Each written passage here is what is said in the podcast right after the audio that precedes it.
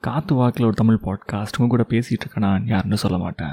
நம்ம வைக்கிற ஒரு செடி அது முளைச்சி அதுக்கப்புறம் அதுலேருந்து பூ பூத்து அதுக்கப்புறம் அதுலேருந்து பழம்லாம் வரும்பொழுது த வே இட் ஜென்ரேட்ஸ் அ ஹாப்பினஸில் அது என்னமோ தானாக இயற்கையாக செய்கிற ஒரு விஷயத்த நம்மளே அது வந்து வர வச்ச ரேஞ்சுக்கு ஒரு ஃபீல் வந்து நம்மளுக்கு அது மனசில் கொடுக்கும். இதெல்லாம் வந்துட்டு டஸ்ட் பி ஃபெல்ட் ஆனஸ்டி இது வரைக்கும் இந்த மாதிரி உங்கள் வாழ்க்கையில் ஒரு நல்ல காரியத்தையும் செஞ்சதில்லை. அந்த பூ பழம்லாம் நான் பார்த்ததே இல்லைப்பா அப்படின்னா தயவு செஞ்சு போயிட்டு ட்ரை பண்ணுங்கள் அது கொடுக்குற சந்தோஷமே தனி. நாளைக்கு சந்திக்கலாம்.